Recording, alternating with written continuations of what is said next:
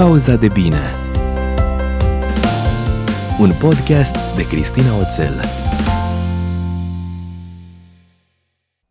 Salut! Bine ai venit la o nouă pauză de bine, prima din 2021.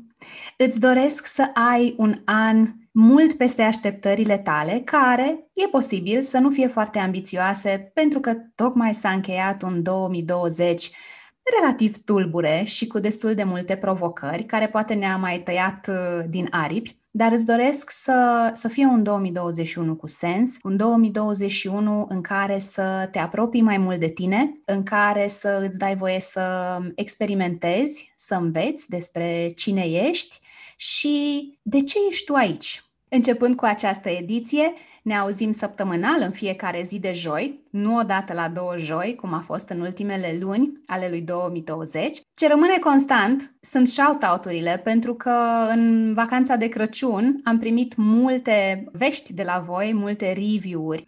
Iar azi vreau să fac un shout-out către Sânziana, care ne-a scris tocmai din Olanda și zice așa Dragă Cristina, vreau să-ți mulțumesc pentru inspirație, iubesc podcastul tău. Mă regăsesc enorm în valorile tale și îmi doresc ca într-o bună zi să pot avea abilitățile necesare să construiesc ceva similar pentru comunitatea de români din Olanda, țara în care trăiesc. Îți mulțumesc pentru că mereu ne lași recomandări de cărți valoroase, îmi place să mă duc înapoi și să culeg titlurile cărților și autorii pentru a le adăuga în wishlist-ul meu. Also, a big thanks pentru exercițiul cu 20 de întrebări retrospective pentru 2020. Mi s-a părut ca o terapie binevenită, atât pentru mine cât și pentru partenerul meu și valoros pentru conectarea mea cu prietenii de departe cu care nu pot să interacționez în același fel ca înainte din cauza pandemiei. Well done, keep up the good work, multe îmbrățișări, cu mult drag, Sânziana. Sânziana, îți mulțumesc mult. Mă bucur să știu că Olanda este una dintre cele 130 și ceva de țări în care podcastul Pauza de Bine ajunge și apreciez mult tot sprijinul pe care mi-l oferi și faptul că ești ambasador al podcastului Pauza de Bine. Astăzi vorbim despre un subiect care se potrivește foarte bine acestui moment din an. Vorbim despre cum obiceiurile noastre zilnice, oricât de neașteptat ar putea să pară, pot fie să ne sprijine în atingerea acelor obiective, intenții, rezoluții, rezultate pe care ni le-am propus pentru 2021 sau cum ne pot sabota și cum ne pot împiedica din a atinge aceste rezultate. Partenerul meu de conversație de azi cred că este omul perfect care să ne lumineze în ceea ce privește obiceiurile și în mod special partea de neuroștiință a obiceiurilor. Ce se întâmplă în creierul nostru când vine vorba de obiceiuri și de acest pilot automat, de lucrurile mici, zilnice pe care noi le facem, uneori chiar fără să ne dăm seama. Dacă ești ascultător de podcasturi și dacă mi-ai urmat sfatul pe care ți l-am dat de atât de multe ori, cum în repetate rânduri, să asculți și podcastul Mind Architect, înseamnă că pe Paul Olteanu, invitatul meu de azi, îl știi deja destul de bine. Paul, bine ai venit în pauza de bine. Bine te-am găsit, îți mulțumesc it's, mult pentru It's been a long time coming. Ești pe listă de mult și nu știu, s-au aliniat planetele sau pur și simplu am reușit noi să ne sincronizăm Am avut agendele. nevoie de sărbători, exact. Da, uite, astăzi e 30 decembrie când înregistrăm, chiar dacă episodul uh, va ajunge pe undele internetului în ianuarie la început. Nu, bine, ne gândim la luna asta și la fresh start. Da, am simțit că e momentul să vorbim despre Fresh Start, mai ales că în jurul meu remarc urgența asta a oamenilor de a se descotorosi odată de 2020. Hai să plece, să închidem, să terminăm da, odată. Da, și eu, și eu observ asta la prieteni, la oamenii apropiație. Pleacă-mă de aici odată. Exact, exact. Și asta a venit cu oportunitatea de a avea conversații despre stai puțin, hai să vedem ce avem de învățat din 2020, că și eu aș vrea să scap de el și aș vrea să sper că o să ne fie mai bine. Vorba aia, am învățat să trăim în pandemie cu o mulțime de restricții, dar hai să ne oprim un pic să ne uităm la ce a fost totuși bun și ce am învățat exact. și în ce fel am crescut în 2020. Mie anul ăsta personal și profesional mi s-a părut unul din cei mai buni ani în sensul că au fost și multe lecții apropo de cât de mult înseamnă să nu mai faci orele alea în trafic până la treabă și înapoi. ce poți să câștigi în timpul ăla dacă stai să te gândești la cum l-ai folosit. Nu știu, clienți vorbeam chestia asta, că eu nu sunt în uh, postura de a vorbi la persoana întâi, dar vă doreați voi mult de tot mai mult timp cu copii? Cât de mult timp cu copiii vă doriți de fapt, știi? Adică, apropo știi, de... Știi cum e aia cu ai grijă ce-ți dorești. Ce-ți dorești, că ia uite că a venit. Da, și de asta mie mi se pare că e un prilej foarte bun și de aia mă și bucur că povestim în, la cotitura anului așa că e un moment bun să ne antrenăm mintea să vedem ce e bun într-un an care ne-a adus multe provocări, dar ne-a adus și mult context din ăsta de reflexie, pe de-o parte, și pe de altă parte a fost un experiment impus unde nu cred că ne-am fi dat voie să testăm lucruri cum am testat anul ăsta dacă aveam de ales. Eu, de exemplu, un lucru așa personal pe care mi-l iau clar din 2020 e că nu totul trebuie făcut în sala de training. Și pentru mine a fost revelator că să poate să ai experiențe faine de învățare, de da. cunoaștere de sine, de, mă rog, dezvoltare personală și în contextul ăsta în care fiecare la el a căsuț, chiar am văzut mai multă disponibilitate la unii uh-huh. oameni în contextul ăsta să stea un pic să se gândească la lucruri. După pauza de masă, care acum era de două ore, nu de una, ca în sala de training, am observat oameni care nu le mai cădeau ochii când reveneau de la uh-huh. pauza de masă, nu mai erau deci cred că e și mult bine. În anul uh-huh. ăsta trebuie doar să ne uităm și către el. Așa cred și eu. Noi ne știm de multă vreme, ne-am tot uh, urmărit și avem multe în comun, începând cu meseria noastră de bază, că yes. amândoi suntem trainer și pe mine mă întreba recent cineva ce mi-aduce mie senzația de fluturi în stomac? Mai mm-hmm. degrabă partea de training sau mai degrabă partea de coaching? Și a trebuit să-mi iau câteva zile să, să, con- să, să te gândești? Să, să mă gândesc, da, și am ajuns la concluzia că parcă tot în training mă simt mai bine. Ce Poate interesant. că e și... Poate că e și numărul de ani de experiență care e mult mai mare uh, în mm, zona de training. Familiar. Dar acolo pot să aduc pălăria, pot să iau cu mine pălăria de coach și pot să le îmbin. Dincolo, dacă e să facem e mai coaching ca la carte, e da, mai da. puțin, știi? Da, da. Da. Avem aceeași școală de coaching în comun uh, și prin prisma acestei experiențe o mulțime de cunoștințe comune, oameni faini și inspiraționali. Bula. Exact, Bula exact. Pasiunea asta pentru neuroștiințe, care la mm. tine oricum e mai pronunțată, recunosc. E compulsivă. Așa. Nu pot să... Um, și în ultima vreme, inclusiv, uh, timpul investit în podcasturi. Podcasting, nu? exact, așa. exact. Aici Tudor, Dorin și Anca la mine sunt uh, vinovații de serviciu pentru că am intrat și în lumea asta că eu de când eram copil am simțit nevoia asta să comunic cu mulți oameni, dar mm-hmm. n-am răbdare să scriu. De asta eu am fost, uh, orice tentativă de blogging pentru mine a fost spulberată de la primele două articole, unde efectiv după două articole simțeam că am muncit o zi, simțeam că am săpat o zi, să scriu, să editez, să dau înapoi, să aleg titlul. Să... Ori podcastingul pentru mine a venit uh, așa, mânușă și în relație cu training coaching, iară empatizez foarte tare cu ce zici. Eu cred că aș fi putut răspunde rapid la asta pentru că mie trainingul îmi dă mult mai multă energie decât îmi dă procesul de coaching coaching-ul a apărut în poveste pentru mine și pentru că a adus valoare la nivel personal, da. școala în sine, Mind Learners ce am uh, lucrat noi, dar dincolo de asta mi se pare provocator că poți să mergi mult mai în profunzime, dar în termen de energie, Așa e. teaching-ul e energia, Așa e, cum să zic, e. cred că e misiune personală, că și podcasting-ul cumva tot despre asta e, despre a ajuta Așa oamenii e. să și eu m-am mai lăsat de scris în ultima vreme, pentru că lipsă de timp, dar uh, mi-am dat seama din feedback-ul oamenilor că îmi spuneau că atunci când vorbesc, reușesc să-i captez și să-i țin acolo mult mai fain decât în scris. Da, scriu ok, scriu friendly, și scriu mie... curat, dar nu am așa un dar. Mie mi se pare că ai și voce de radio din, din podcast, din ce am ascultat. Serios, de la dicție la energie, mi se pare foarte potrivită vocea ta pentru genul ăsta de format. Mulțumesc! Primesc! Maxim drag! Așa! Și acum că ți-am făcut eu așa, această introducere, dacă e cineva care nu a ascultat toate episoadele de pauza de bine în care eu am făcut trimitere la episoadele voastre de Mind Architect sau n-a citit Mulțumim. articolele în care eu am recomandat și podcastul vostru, atunci, uh, uite, mai zic încă o dată, da? Paul este unul dintre oamenii din spatele proiectului uh, Mind Architect.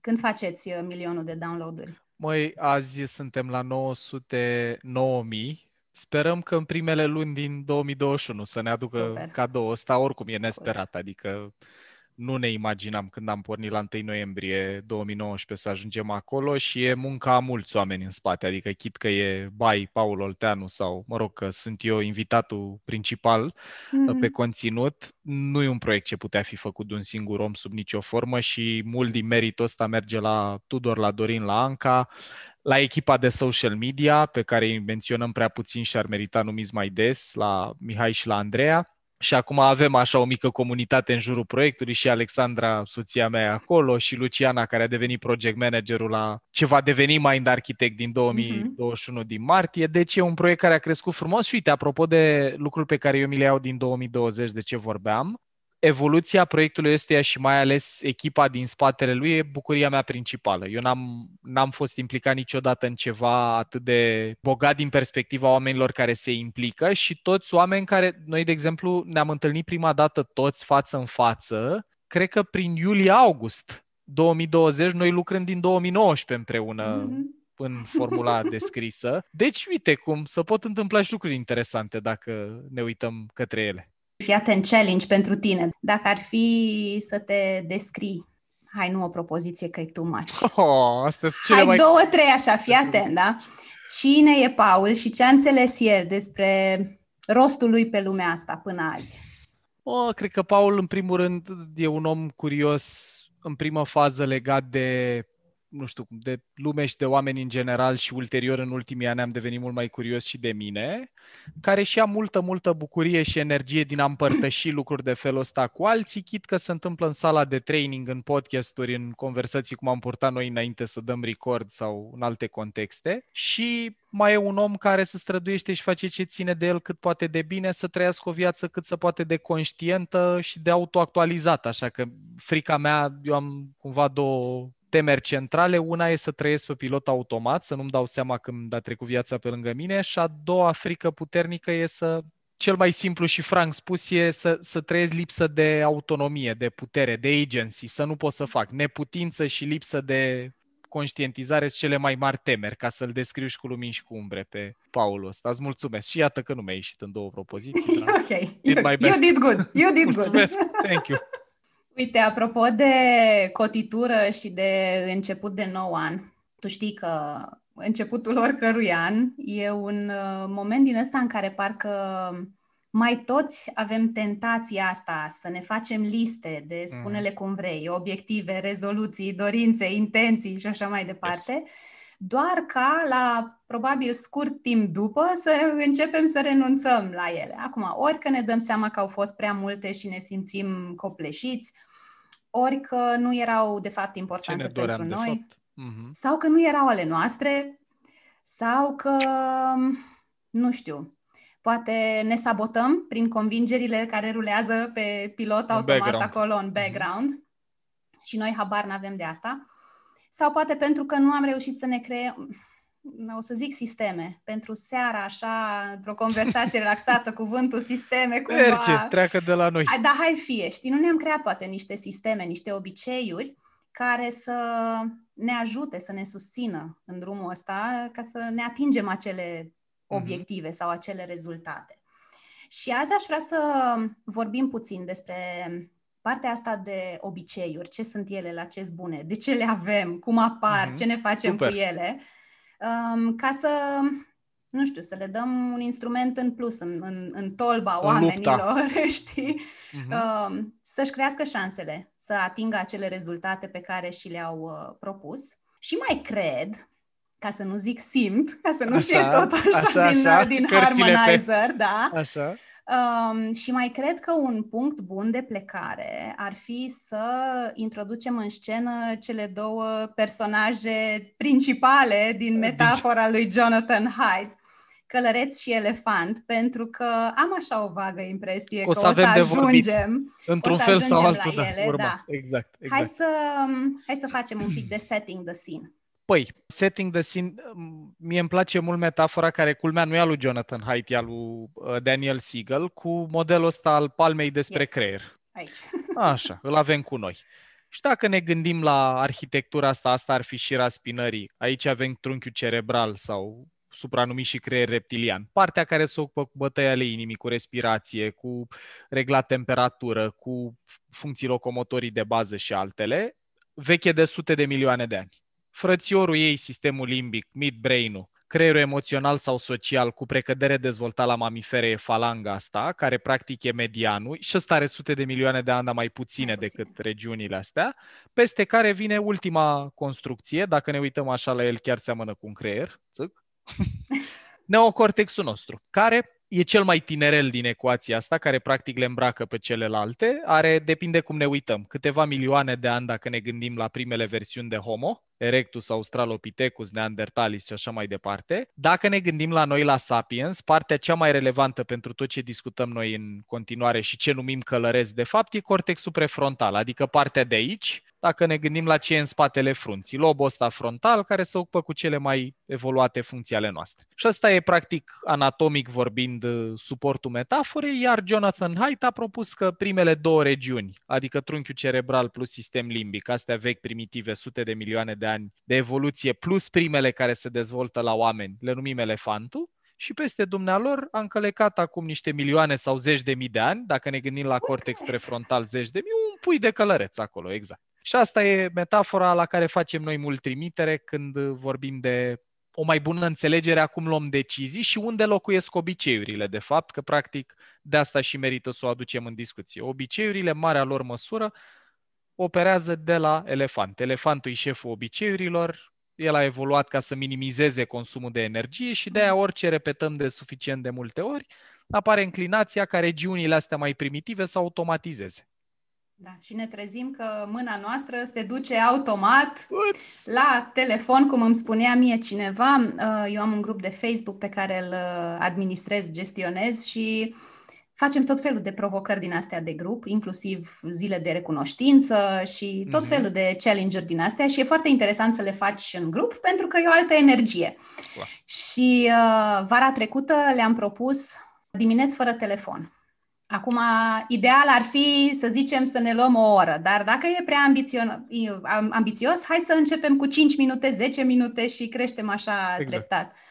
Și au fost oameni care mi-au zis, eu nu știu când m-am trezit cu telefonul în mână, dar la un moment dat mi-am dat seama că eu eram deja pe Facebook și da. verificam notificări. E ca și cum mâinile mele au o minte a lor. Așa s-au exprimat. Asta e partea interesantă, apropo de cum se formează și care e rațiunea lor evolutivă, că practic noi evoluând sute de milioane de ani într-o lume care cerea de la noi să minimizăm consumul de energie, mă refer la toate mamiferele, nu strict la noi, în momentul ăla era foarte util să ai o arhitectură cerebrală proiectată să reducă consumul de energie, să automatizeze și să transforme în comportament reflex cât se poate de mult din ce faci. Și noi, în esență, și Musk, Elon Musk și, mă rog, și alți oameni zic că noi avem, în esență, un creier care e un calculator foarte primitiv, care știe bun pentru supraviețuire, du-te înainte, că elefantul cam asta știe, rău pentru supraviețuire, îndepărtează-te, cu hormoni, cu, mă rog, o arhitectură mai elaborată în spate neurochimic, așa, dar peste vietatea asta simplă a apărut un decident foarte complex care știe să zică, bă, tu ai vrea să mănânci gogoașa asta acum, că elefantul când vede nutrienți zice, du-te și mănâncă, că nu avea nutrienți la discreție, dar călărețul, cortexul prefrontal, care e și capabil de gândire critică și să dezvoltă semnificativ mai târziu decât structurile astea subcorticale, ăsta poate să aducă în discuție și perspectivă long term uh-huh. termen lung, să zică ok, dar dacă eu mănânc gogoașa asta, cu cum o să mă simt mâine dimineață? Când văd că nu mă mai încape cureaua, nu mai, mai, dau, mai dau drumul la o gaură și așa mai departe. Și e interesant că, practic, poți să fii conștient, exact cum povesteai și de membrii grupului. Eu pot să fiu conștient că nu mă ajută și când zic conștient, ne referim la călăreț, la cortexul ăsta prefrontal, uh, dar regiunile alea subcorticale care învață prin repetiție cu precădere și asociere, bun pentru supraviețuire mai obține, rău pentru supraviețuire evită, alea pot să tragă în altă direcție și fi mult mai bătrâne și puternice și evolutiv sute de milioane de ani să și maturizează primele, de aia poți să știi că îți face rău și totuși să o faci în continuare. Exact, exact. James Clear uh, dă un exemplu foarte fain apropo de payoff, că în general obiceiurile astea nesănătoase, ca să nu le zic rele, mm-hmm. te mhm. fac să te simți bine atunci, pe moment. Exact. Dar dacă te gândești long term, apropo de o gogoașă azi, o gogoașă mâine, poi mâine, unde exact. ajungi peste câteva săptămâni? Pe când la obiceiurile bune sau sănătoase E fix invers. e fix invers. Da? Mergi Da. la sală. Ce se întâmplă după ce mergi prima dată la sală? O să te doară toți mușchii, o să te doară și mușchi pe care nu știai că Nu i Știi ai. că ai, exact. exact. Nu prea-ți mai vine să te duci a doua oară. Dar, Da. într-adevăr, dacă te gândești long term, da, dacă mă duc în fiecare săptămână, uite, așa o să apară pătrățelele, mușchii și așa Da. mai departe. Mie ce îmi place mult că l-ai adus în discuție pe James Clear e fix ideea asta, că el și în carte în Atomic Habits și în alte podcasturi sau, mă rog, în alte contexte media, mi s-a părut foarte interesantă ideea asta, că noi, în esență, dacă ne gândim la creierul nostru ca la o mașinărie primitivă care automatizează orice repet suficient de des, care are deasupra un pic de discernământ, și subliniez cuvântul un pic, în sensul că pică, pică repede, seara e obosit, de-aia și seara avem fitilul mult mai scurt și ne certăm mai ușor cu oamenii dragi și așa mai departe. Ce e interesant e că, practic, când înțelegi că elefantul ăsta nu automatizează doar ce e bun pentru tine rațional vorbind, ci el automatizează orice repeți suficient de mult cu deznodământ pozitiv sau ce repeți cu evitarea unui deznodământ negativ. În momentul ăla poți să te uiți altfel la cum îți proiectezi obiectivele. Te dau un exemplu personal. Eu am avut de mulți ani și am o frică care vine cumva din copilărie, din relație cu ai mei, legată de ideea de a nu rămâne fără bani, de a nu ajunge în neputință financiară. Am crescut cu un tată care a pornit firme după 90, conversația despre bani a fost foarte prezentă în familia mea Mhm. sub formă de stres, de grijă, de anxietate și s-a transferat. Am ajuns să dezvolt niște asocieri din astea emoționale cu subiectul care n-au legătură cu viața mea, cu ce am trăit eu. Și în contextul ăsta, când am început din ce lucrez să pot să și economisez niște bani, mi-am pus problema asta, bă, cum fac eu să fiu sigur că la bătrânețe viața o să fie liniștită, nu zic uh, excepțională, dar măcar liniștită. Chris, am contemplat câțiva ani să cumpăr bitcoin, să cumpăr acțiuni, dar oare care e cea mai bună platformă de tranzacționare? Dar nu mai bine cumpăr la un fond de investiții în România, dar nu știu ce, dar nu știu cum. Până când mi-am dat seama că toată contemplarea asta mă și lăsa fără energie, adică nu mai aveam energie să fac nimic la finalul Mhm. ei, și ce am început să fac de vreo 2 ani e că am început să-mi creez un obicei. Acum mai nou Revolutul permite să-l și automatizezi din fericire, în sensul că poți să faci tranzacții recurente în care, nu știu, cumperi unități de fond, acțiuni Da. sau cripto sau ce, în ce crezi și practic aia am outsourcat efortul de a lua decizia asta de fiecare dată, nu propriului elefant, ci unei aplicații tehnice în cazul ăsta. Mhm. Dar creierul funcționează fix la fel, adică dacă îți creezi obiceiul, mie mi-a plăcut mult ideea asta din cartea lui James Clear, băi, 10 flotări pe zi e mult mai important decât 100 de flotări azi și nimic mâine. Repetiția bate intensitatea când vine vorba de a construi obiceiuri și mi-a mai plăcut mult cuvântul, știi, pe care la început tu ziceai că poate mi-ai inspirat să levităm, dat fiind ora la care purtăm conversația cu sistemele. Sisteme. Iar, uite, iară gândindu-mă tot la practică personală, mie mi-au apărut obiceiuri mult mai sănătoase, de la alimentare, la sport, la economisit din astea financiare, investiții, când am început să petrec timp cu oameni care aveau deja obiceiuri de felul ăsta. Adică în momentul în care voința proprie, adică călăreț, cortex prefrontal, nu mai e suficientă, că n-ai destulă energie, vorba aia, copil, chestii, responsabilități, facturi, probleme care apar neprevăzut, sănătatea părinților și așa mai departe, ăsta rămâne fără energie, că e tinerel, zeci Da. de mii de ani versus sute de milioane. E, dar dacă stai într-un mediu în care toată lumea, în loc să mai deschidă o pungă de chipsuri, să apucă să facă yoga, oh, stai Da. așa, că acum tot elefantul e motivat să înceapă să miște al meu, că Mhm. sunt într-un grup în care dacă vreau să evit uh, să fiu stigmatizat, outsider, să rămân de izbeliște, obiceiul, rutina pe care trebuie să o practic e sănătoasă, nu e mănânc chipsuri, e, nu știu, fac, Exact. ies la alergat sau altceva. Deci și outsourcing-ul ăsta poate să fie Mhm. foarte util, să ne gândim dacă avem intenții sau obiective sau cum le numim pentru anul ăsta nou, să ne uităm ce alți oameni au, obice- au obiective sau interese comune și să petrecem timp cu oameni care au interese și priorități similare cu ale noastre, că probabilitatea să construim uh, cercul ăsta virtuos în sus, cu obiceiuri care se autosusțin, e unul mai mare. Așa e și din experiența mea mi-am dat seama încercând să creez mastermind-uri și grupuri de astea Exact, mici, de exact. nu știu, de lucru, de cum vrei tu, cu care Da. ne întâlnim periodic. Uh, Te ajută și uh, pentru ce spuneai tu, dar mie mi-a fost foarte de folos și în momente în care credeam că numai mie nu-mi ies lucrurile. Știi? Apropo și de îți dă autoreglare cumva emoțională. senzația că, băi, stai puțin, că nu, nu sunt numai eu. Dar Da. dacă nu împărtășesc chestia asta cu nimeni și nu petrec timp cu oameni care fie sunt cam pe unde sunt și eu, fie au trecut deja mai departe și uite, sunt dovada vie că it's Mhm. ok, se, se supraviețuiește. Depășim și asta. Da? Exact. Uh, pentru mine asta a fost foarte valoros și în timp ce povesteai, mă gândeam la m, toți oamenii care au intrat în programul de live design Mhm. și la final au și o ședință de coaching unul la unul, unde stabilim ultimele detalii ca ei să poată să, să înceapă să lucreze pe bune la niște schimbări majore. Apare de foarte multe ori povestea asta cu soțul meu nu mă sprijină sau Mhm, mama și da. tata tot vin Da. și îmi servesc aceleași povești din copilărie, tralala, și atunci vine discuția despre limite, despre boundaries, despre cât de atent trebuie să fii cu lucrurile astea pe care tu ai înțeles că sunt, despre care ai înțeles că sunt importante pentru tine și cum le protejezi și cum Exact. te protejezi și pe tine și contează mult. Uite, tot în linie cu asta, mi se pare, eu observ din practică. Am prieteni care, când eu am devenit preocupat sau pasionat de o temă, nu era pe agenda. Uite exact cum e asta cu investițiile, că tot am ales-o ca subiect și disclaimer, nu mă refer la Mhm. investiții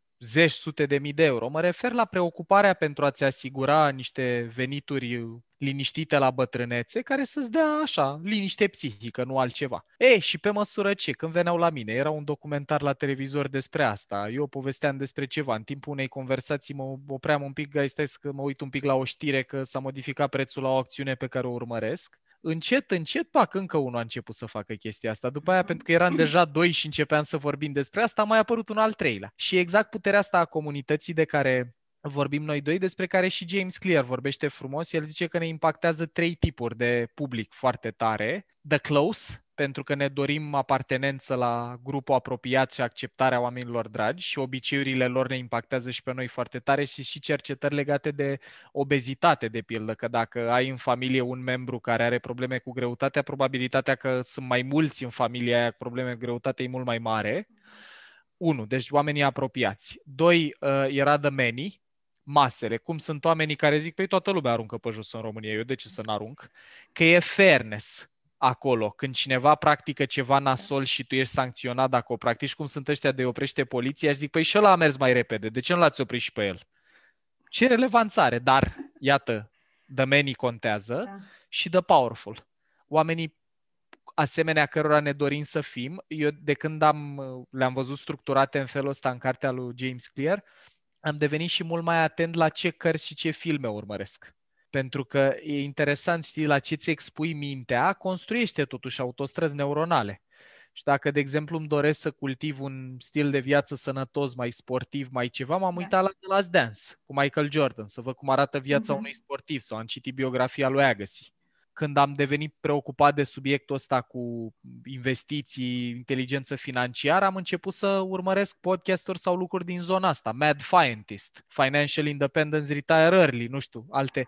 Și foarte interesant că ecosistem, exact cum spui, știi, ecosistemul, mediul pe care ți-l construiești de la prieteni, cărți, filme, la care ți expui mintea, ce să vede, ajută foarte tare cortexul prefrontal, că nu mai trebuie să depun efort să-mi aduc Da. aminte, aoleu, eu trebuia să fac sport azi. Am în mediu lucruri care mi-aduc aminte Mhm. să fac sport, fie că sunt obiecte, postere, filme sau oameni care zic, Paule, hai să alergăm sau Da, exact așa e și la noi și m, chiar am făcut un episod de podcast cu Mircea în care vorbeam despre cum creștem noi așa în cuplu, că avem și interese comune, dar avem și uh, preferințe așa diferite și ne facem debrief. Știi, pe principiu că oricum te ajută și să fixezi informația când te duci să o relatezi altcuiva. El citește mult pe zona asta de finance în ultima vreme super. Și zic, mie te rog să-mi faci rezumatul, că mă, mă bazez pe tine. Și dacă vrei, eu pot să-ți povestesc și despre limbaje de iubire și despre emoții și Atașament despre și ce despre- mai vrei tu. Da. și facem schimb. Și astăzi încerca să-mi povestească despre un curs al celor de la Mind Valley. E un tip, uh-huh. Ben Greenfield, care e pe zona asta de sănătate, de fitness. Probabil are și concursuri de astea gen Ironman, Ultraman și cum să-l mai numi la activ. Și face cursul și zicea că acum, la început, trebuie să își, să-și facă un test ca să stabilească un uh, baseline, baseline. Uh-huh. și trebuie să vadă câte flotări poate să facă într-un minut, după aia câte genoflexiuni, după aia câte burpees, mm, uh, și la sfârșit să mai stai și două minute minim în plank. Și am zis, băi, eu, eu am obosit, eu mă cool. Mă ascultând asta... nu, mersi, e ok. Niște pilates, niște Uite, yoga, dacă... În linie cu, cu exemplul ăsta, mi se pare tot în construcția asta de obiceiuri, că e important să te înconjori și de oameni care sunt totuși într-o plajă similară cu tine. Da, normal. Că eu mi-aduc aminte când am fost uh, bursier la Erisma, la un program de leadership creativ, că ieșeam la masă cu colegii mei, asta era, eu eram în anul 2 de facultate, și colegii mei erau manageri în companii, directori de multinaționale și după ce mergeam la o masă cu ei, vorbeau despre lucruri interesante și pentru mine, dar era la cu totul alt nivel de la cât de competitiv eram atunci, numai că nu plecam încărcat, plecam demoralizat din uh, discuțiile alea și de asta mi se pare important, uh, indiferent ce obiective sau ce intenții ne setăm, să încercăm să alergăm cu oameni care alergă cam în ritmul nostru. Da. Vorba ta, poate un pic mai repede, adică cineva care are totuși fitness-ul mai bun a depășit mm-hmm. niște provocări pe care eu poate le trăiesc acum, dar să nu fie să n-alerg cu, nu știu, Hussein Bolt sau ceva, că nu o să mă simt mai motivat. să nu joc tenis cu Federer dacă se poate. Da.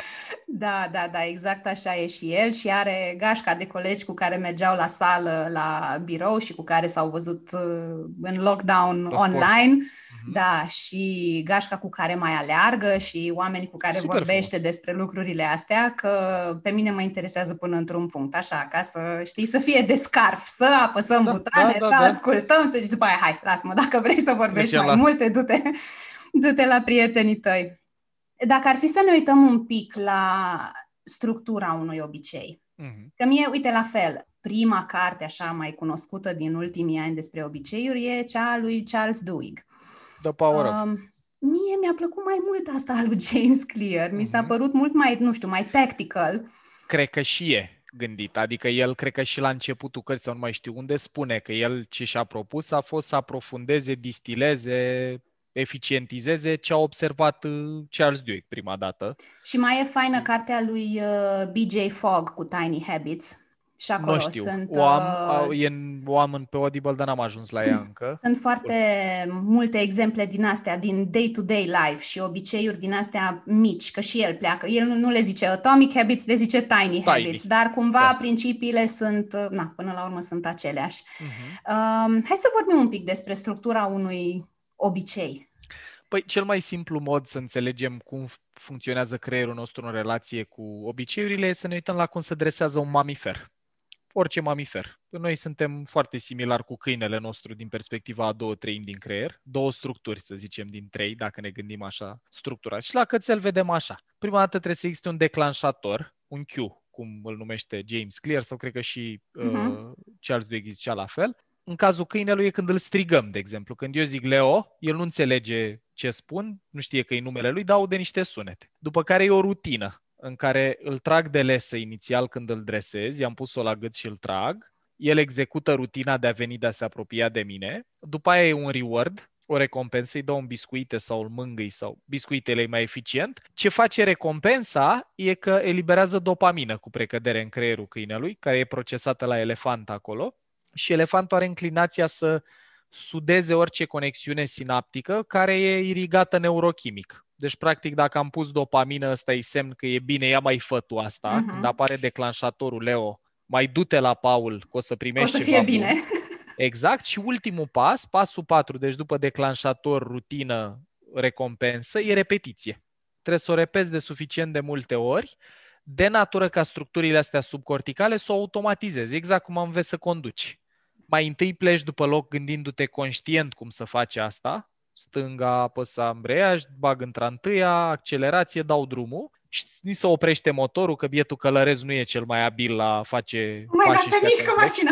Exact, să mai sperie mai una alta, dar în timp dacă schema... Singura lucru foarte important de spus e că elefantul, structurile subcorticale, sunt abile în a automatiza lucruri simple, cum ar fi iau telefonul, fac swipe, duc, uh, încui ușa, mă spăl pe dinți. Deci creierul nostru primitiv poate să automatizeze lucruri care nu necesită funcții prefrontale. Uh-huh. Empatie, moralitate, decizii complexe, inhibiție, toate chestiile astea care cer cortex prefrontal uh-huh. se automatizează mai greu, în general împărțindu-le în pași simpli. Și, practic, în ăștia patru pași, când construim un obicei important, de pildă declanșatorul. De-aia dacă eu toată viața când eram, încă de când eram copil, când mă uitam la televizor, mâncam, pentru că maica mea îmi făcea sandvișuri și mi-aducea cât mă uitam la Scooby-Doo sau la ce mă uitam eu când eram copil, la nu știu, BD sau așa, acolo a apărut o asociere. Cum că în mediul ăsta, canapea, pat, televizor, uh-huh. lumină redusă, e o conexiune care zice ea și consumă ceva că vine dopamină. Și practic eu când sunt în, în medii familiare, canapeaua de acasă sau la părinții mei, e, e mult mai mare predispoziția să, apare, să apară pofta de mâncare, pentru că e declanșatorul acolo, decât când ne mutăm în alt mediu, că practic asta e o idee importantă când vrei să schimbi obiceiuri nasoale, să dispară declanșatorii. Sunt mulți oameni care zic eu nu pot să beau cafea fără să fumez, deci dacă mă las de țigări trebuie să mă las și de cafea. De asta, pentru că mereu a fost în contextul respectiv și când apare ceșcuța, apare și inclinația la. Ce? Deci Zicea și, că tot vorbeam acum, Ana, de James Clear, mm-hmm. zicea că în momentul în care încercăm să ne creăm obiceiuri noi, sănătoase, trebuie să facem ca uh, lucrul ăsta mic, pasul ăsta mic să fie cu cât mai puțină fricțiune, da? Dacă exact. vrei să faci sport, să ai salteaua undeva la vedere, să exact, ai loc, exact. Uh, dacă vrei să bei mai multă apă, oriunde te duci, unde petreci mai mult timp în casa asta, să ai sticla. E bine nu, dar și m-am uitat la cană. Pe când dacă vrei să uh, înlocuiești sau, mă rog, să scapi de un obicei vechi, să pui altceva mai sănătos în loc, să, să faci tot, tot mai dificil. Exact. Dacă vrei să nu mai mănânci ciocolată, nu știu, ascunde-o sau, cum zicea el, de televizor. Da? Scoate-l da. din priză și de fiecare dată trebuie să mergi sau să scoți cablu, știi, din televizor. Da. Și să faci, să, să introduci cât mai multe obstacole între tine și comportamentul respectiv. De care vrei să, să scapi, exact. Da, că elefantul are o mare aversiune la a consuma energie și cu cât e mai greu, cu atât ăsta anticipează mai mult efort și zice nu mulțumesc. Așa e simplu, da? Ne uităm la comportamente și la pași mici și na, băgăm pe repeat și să sperăm că se lipește. Exact. Ce facem când pe pilot automat acolo în spate rulează niște convingeri despre cine suntem, ce merităm, ce putem, ce nu putem, care ne sabotează Uite ce interesant. cred că aici e o discuție mult mai amplă în care cred că sunt multe cărări de a adresa asta, cred că principalul pas e să te prinzi că le ai și să accepti că le ai. Adică, nu știu, dacă mă gândesc de pildă la înclinația mea de a nu delega sau, nu știu, de a, nu, de a face tot cu mâna mea, uh-huh m-am prins în timp cu măsurători, eu am nevoie să le văd măsurate, cu item, cu teste, cu nu știu ce, că da, ok, eu am perfecționismul cam ridicat, trăiesc cu sentimentul că dacă nimeni nu poate să o facă la fel de bine cum o fac eu, trăiesc și cu sentimentul că dacă nu iese perfect, urmează să mi se întâmple ceva rău. Și uh, după ce le-am conștientizat și am acceptat că așa e treaba și am acceptat că îmi produce și de servicii, că sunt mulți oameni care zic, păi da, dar eu n-am încredere în oameni sau sunt perfecționist, asta e un lucru bun. Știi cum era la interviu asta cu care zine un defect de al tău, păi sunt perfecționist. Ok. Uh, și după ce te împaci cu ideea că, bă, mie îmi și produce de servicii chestia asta, la mine ce a funcționat și e în linie și cu ce spune neuroștiința a fost așa, să mă oprim, băi, care e nevoia sănătoasă aici? Ce vrea elefantul meu, practic, să protejeze sau, de exemplu, din faptul că nu deleg sau că fac tot cu mâna mea, ce câștig? Câștig siguranță, câștig control, câștig confortul dat de faptul că eu controlez fiecare pas. Mm. Ok, atâta timp cât nu sunt dispus să-l schimb, adică cum e cazul multor oameni care încearcă, dar revin înapoi în spațiul respectiv. Părerea mea sinceră pe care o și împărtășesc în coaching de multe ori e, bă, e o parte din tine care își dorește mai mult să continui. Dacă nu reușim să ne lăsăm de asta, înseamnă că încă suntem atașați emoțional de outcome-ul chestii astea care ție rațional, călărețul spune că e nasoală. E, și pasul următor pentru mine, când m-am uitat la obiceiuri, a fost să zic, ok, dacă eu în momentul în care am obiceiul să mai verific un pic niște lucruri, câștig siguranță, pot eu să câștig și în alt fel asta? asta a fost complicat. Adică pasul ăsta, să-mi dau seama dacă există altă strategie mai sănătoasă cu care eu pot să-mi satisfac uh-huh. nevoia asta legitimă, dar care produce de servicii. În unele cazuri mi-a luat ani de zile să-mi răspund la întrebarea asta, terapie, coaching, una alta, dar finalmente am descoperit o strategie mai bună care face același lucru cu asta veche, dar dispare componenta toxică. De exemplu, faptul că ajung la burnout. Și strategia mai bună a fost să conștientizez și să-mi demonstrez, că asta e un pas pe care vreau să pun un pic uh, accent, pe speța mea cu perfecționismul cu delegatul a fost să mă prind că bă, când nu greșesc ceva capital, adică poți să greșesc litere în slide-uri, poți să, nu știu, greșesc o cifră într-o factură, orice e corectabil dacă relația e suficient de bună cu omul ălalt afiliere, cum ar veni pe circumplex, versus perfecționism, dacă ne gândim uh-huh. și la mhm. instrumente care ne sunt familiare. Și în, ăsta a fost pasul greu, dar totuși rațional, cognitiv.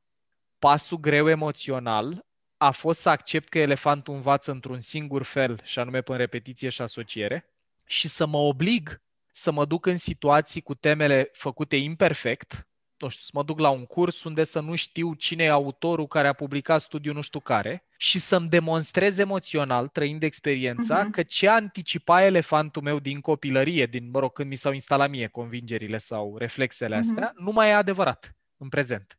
Când eram copil, nu știu, am luat bătaie că n-am pus data la o temă. Mama, te iubesc dacă urmărești acest interviu. Știu că dau exemplu ăsta frecvent, dar e un exemplu bun de cum se instalează perfecționismul. Și după ce, na, să nu pui data nu e o greșeală mare, dar dacă are consecințe grave, elefantul e o vietate simplă și primitivă, care a creat un automatism, o asociere. Dacă, nu, dacă greșești orice, ți-o iei. N-are discernământ să zică dacă nu pui data într-o zi în care mama e obosită și macălărețul poate să pună notele astea de subsol. Și în viața adultă, cred că aici e, cel puțin în practica mea, și a mea personală și a mea cu clienții, e, ăsta e locul unde să rupe filmul de multe ori, în care trebuie să te obligi cu câte resurse ai să te pui în situații care să-ți demonstreze că assumption-urile, credințele, convingerile, cum le-om spune, automatismele alea nu mai sunt valide. În momentul în care trăim acum, nu mai trebuie să mănânci nu știu cât ca să ai o formă fizică mai puțin atractivă ca băieții să nu se mai ia de tine.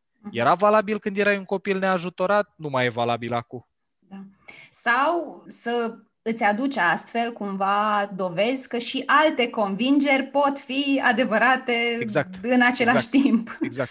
Exact. Pentru că, da, rezonez mult cu ce spui tu. E, eu lucrez mult în zona asta de convingeri limitative. Pentru mine a fost revelația școlii de coaching, când am înțeles mm-hmm. niște lucruri despre felul în care gândesc și cum mă sabotez gândind anumite lucruri, pentru că aceste convingeri au valoare de adevăr pentru noi și nici nu le chestionăm pentru exact. că ele sunt limbice, sunt emoționale. Sunt... Asta e partea interesantă. Să... Mi se pare esențial să înțeleagă oamenii care ne privesc și ne ascultă că elefantul nu automatizează ce-ți face bine pe termen mediu-lung. El automatizează ce-ți face bine în situație imediată și ăsta de-aia e memorie de elefant. Odată ce învață ceva, odată ce produce da. un automatism, el nu revizuiește, că mamiferele nu trebuiau să reviziteze reflexe. Dacă pantera mm-hmm. te-a alergat odată, probabilitatea că o să te alerge în general genul ăla de prădători era foarte mare.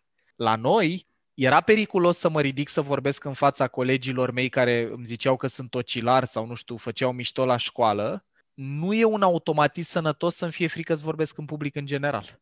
Și ăsta e cumva și norocul oamenilor, dar și blestemul, că noi avem aparatura asta care în continuare știe să automatizeze, că e foarte bine că nu trebuie să ne gândim cum încuiem ușa sau cum descuiem telefonul sau mai știu eu ce, dar e nasol să nu, de asta zic, mi se pare foarte, foarte important să avem momente de reflexie, cum în general trecerea într-un nou an aduce, să te gândești, bă, care din automatismele astea mai servesc și le păstrăm că bune, da. chit că unii oameni pot să zică că nasoale și care palpabil mie îmi fac rău.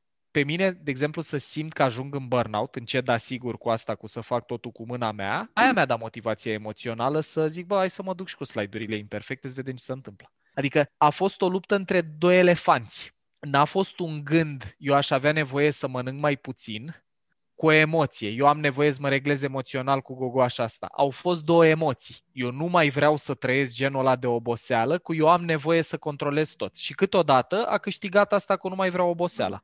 Și a câștigat suficient de des cât să slăbească reflexul ăsta alt.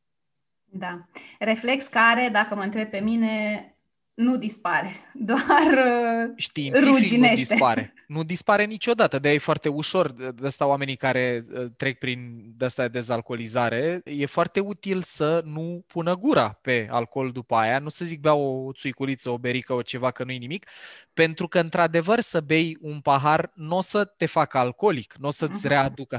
Dar obiceiul ăla la nivel sinaptic e ca o autostradă care nu s-a bătătorit, s-a doar pus o portiță sau mai precis s-a creat un drum mai adânc pe care să circule apa și cum începe să circule iară pe ălălalt e exact ca și cum ai mutat, uh, ai schimbat macazul la tramvai exact. și aia în continuare e acolo, doar că atâta timp cât e mai puternică și în asta circulă mai multă energie pe aici.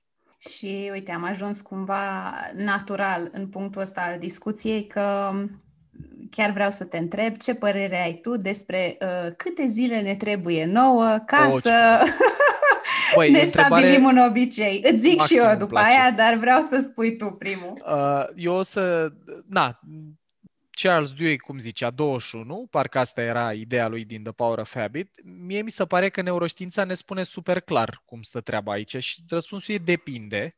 Iar depinde, ăsta ține de câteva variabile. Unul e dacă încerci să construiești un obicei nou sau să schimbi unul vechi.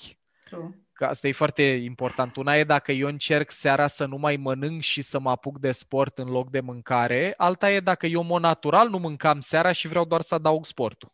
Asta e altă discuție. Deci cu cât încerc să schimb ceva ce e mai adânc în rădăcina, cu atât durează mai mult.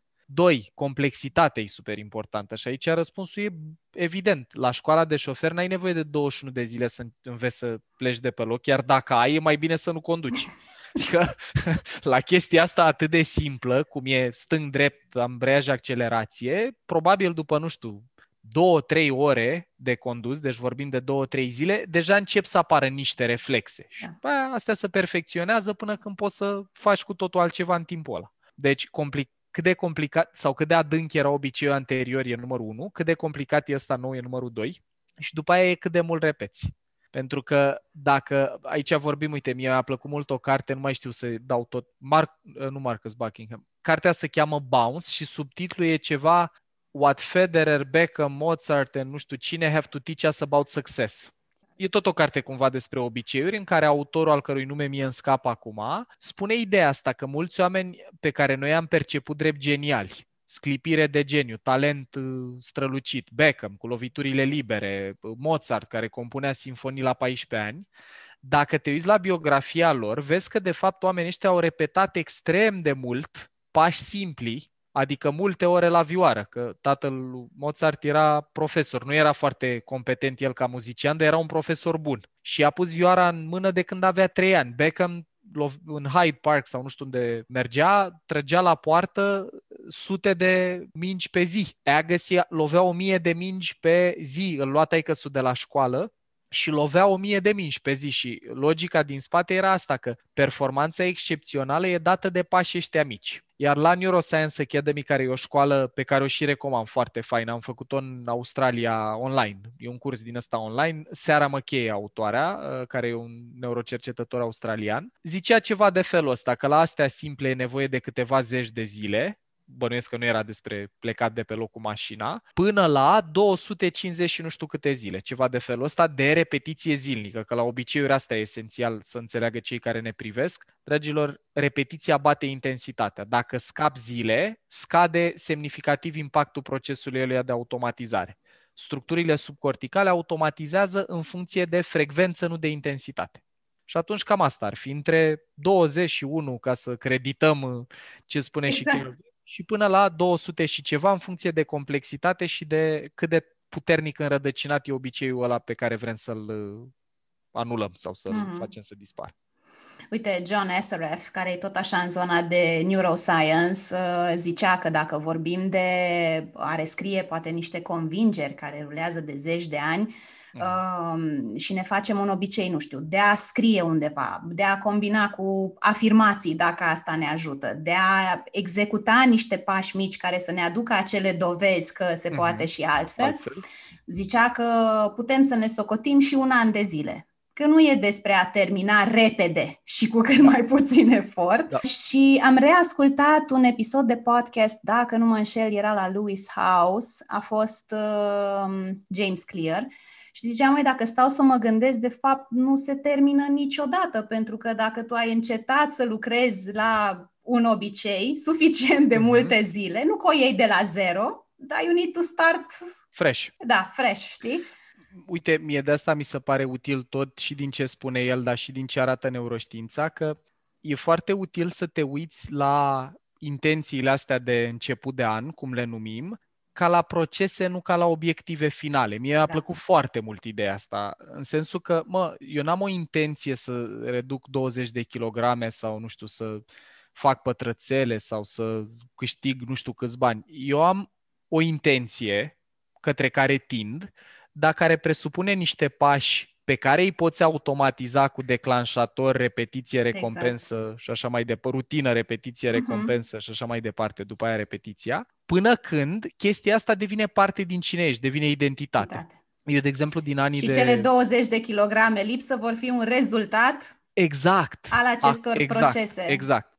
Aici simt nevoia să fac o notă de subsol importantă, că uite, gândindu-mă și la, așa, oameni pe care îi cunosc din piața de dezvoltare personală de la noi din țară și clienți, băi, cred că e și un risc să te duci direct în filmul ăsta identitar într-o manieră superficială. Adică sunt oameni care spun eu sunt deosebit, eu merit nu știu ce salariu și lovește realitatea. Adică identitate în sensul sănătos al cuvântului, cum l-am înțeles eu din carte, e ce am trăit eu. Eu dacă dintre a 5 între a 12 de pildă am făcut volei și în fiecare zi făceam între o oră jumate de sport și până la trei, că aveam câteodată două antrenamente pe zi, a devenit parte din, din, cum să spun, din filmul meu mental. Eu când am imagini cu mine, multe din ele sunt cu mine făcând o formă de activitate sportivă.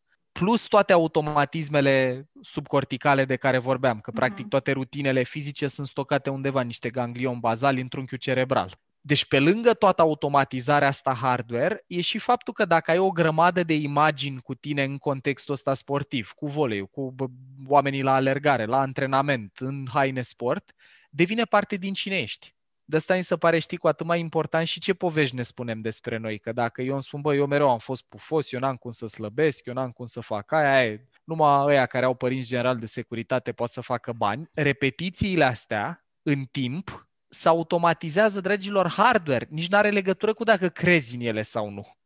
Are legătură cu ceva ce să tot repetă. Efectiv, e principiul ăsta din neuroștiință că what fires together, wires together. Că în momentul în care eu când mă gândesc la banii, mi-apare automat credința banii să fac doar greu, că eu asta am văzut toată viața, care e întărită neurochimic și cu repetiție, în timp nici nu-ți poți imagina că se pot face altfel. Exact. De asta eu sunt super fan, Chris, apropo și de reseturi și uite, profit de ocazia asta până ajungem să avem un episod și Mind Architect pe subiect. Eu cred și în experiențe disruptive cum sunt de pildă și experiențele astea cu psihedelice sau cu ayahuasca, LSD, psilocybin și așa mai departe, dar nu recre- recreațional. Adică cu cineva care știe cum să face treaba, ghidat, pentru că dacă eu, de exemplu, am niște automatisme care sunt atât de robuste că cu câtă voință am eu și cu ce mediu și resurse am, nu pot să le dizolv, anul sabatic, luna petrecută departe de toți declanșatorii pe care ai sau o experiență care ți alterează conștiința, adică efectiv percep lucrurile altfel, că ai niște chimie modificată în creier, poate să te zgâlție din locul respectiv. Eu cunosc persoane care au reușit să iasă din blocaje nasoale, apropo de convingeri și de obiceiuri, cu o experiență disruptivă ori în care au fost aproape să moară, ori în care li s-a alterat conștiința, nu știu, au mm. mers în Peru și au luat uh, ayahuasca de pildă. Aici nu, pentru toți cei care ne privesc, dragilor, eu nu încurajez la consum de psihedelice recreațional. Vă recomand tare cartea lui Michael Pollan, care le-a studiat în context de laborator, How to Change a Mind. Dar eu recomand oamenilor pe care îi simt foarte, foarte blocați să facă ceva care să-i scoată din ce știe mintea lor să facă. Că e o constelație de intenție că e o experiență ghidată de, nu știu, active dreaming, că e o experiență psihedelică într-un context din ăsta ghidat, profesionist, cum face și Gabor Mate. Dar în toate cazurile e vorba lui Einstein. Nu poți să rezolvi o problemă cu același tip de gândire și mai ales cu același tip de trăire care a generat-o ne apropiem uh, așa ușor, ușor de, de final. Hai să trecem un pic în revistă. Dacă ar fi să ne gândim la niște tips and tricks când vine mhm. vorba de obiceiuri, în contextul ăsta de început de an și toate lucrurile pe care ni le dorim să le realizăm, care ar fi câteva lucruri la care să fim atenți? Păi, primul lucru, cred că din perspectiva mea și practică personală și lucru cu clienți este să-ți fie foarte clar unde vrei să ajungi E vorba aia din Alice în țara minunilor. De, eu zicea pisica, if you don't know where you're going, any road will get you there. Dacă nu știi unde da. vrei să ajungi, orice faci e bine, în esență. O că, să mergi pe oriunde. Să mergi pe oriunde. Pentru mine a contat enorm chestia asta, adică să am claritate și claritatea asta poate să însemne că atunci când te plimbi cu cățelul, cu copilul singur pe stradă, te gândești la lucrurile importante pentru tine. Deci e efectiv cât timp de reflexie, înainte să te culci, cât timp petreci reflectând la, băi, cum a decurs ziua asta și despre ce vreau să fie anul ăsta. Despre ce vreau să fie perioada asta din viața mea. Clarificarea personală mi se pare cel mai important pas, pentru că în absența ei nu știi ce să faci, nu știi unde să acționezi, nu știi care sunt pașii următori să schimbi ceva. Aici eu încurajez maxim lucru cu coach sau cu un terapeut sau cu cineva și nu ca să facem marketing sau altceva, dar băi, e mult mai util să te ajuți de mintea cuiva care nu trăiește în capul tău, cu reflexele, cu automatismele tale, care nu te judecă și care cumva, dacă a fost bine ales, omul are competența să fie alături de tine într-o manieră în care niciun prieten, nici în cea mai bună zi a lui, n-are cum, că totuși e niște metodă în spate, dar clarificare personală e number one. Number two mi se pare că e despre a face switch-ul de la să-mi iasă perfect la să-mi iasă mai bine decât mi-a ieșit ieri. Adică dacă îmi propun să economisesc, nu-mi propun dacă n-am economisit 20% din salariu, în fie, din venituri în fiecare lună, am ratat, mai bine fac altceva. Luna trecută ai reușit 5%. Ia vezi, ți iese 10 luna asta? Sau 7? Sau 6? Ți-ai propus 10, 10 ți-ai, ți-ai ieșit 7. Foarte bine, ți-ai ieșit cu 2% mai mult decât luna Correct. trecută, moving forward. Și uite, la asta cu pașii mici, chiar vreau să dau un argument neuroștiințific foarte nou pentru mine și puternic. Eu l-am auzit la Andrew Huberman, care e un ah, om pe care l-am da, descoperit de curând uh, datorită Veronicăi și a lui Arno.